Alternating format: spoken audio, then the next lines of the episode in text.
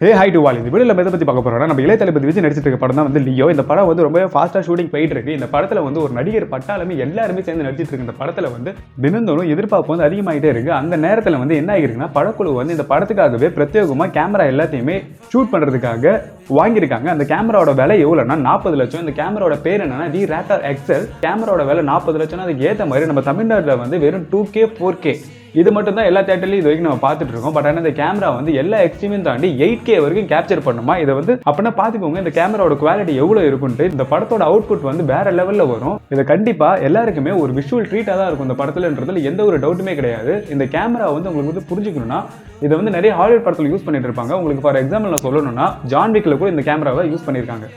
thank you for வாட்சிங் this video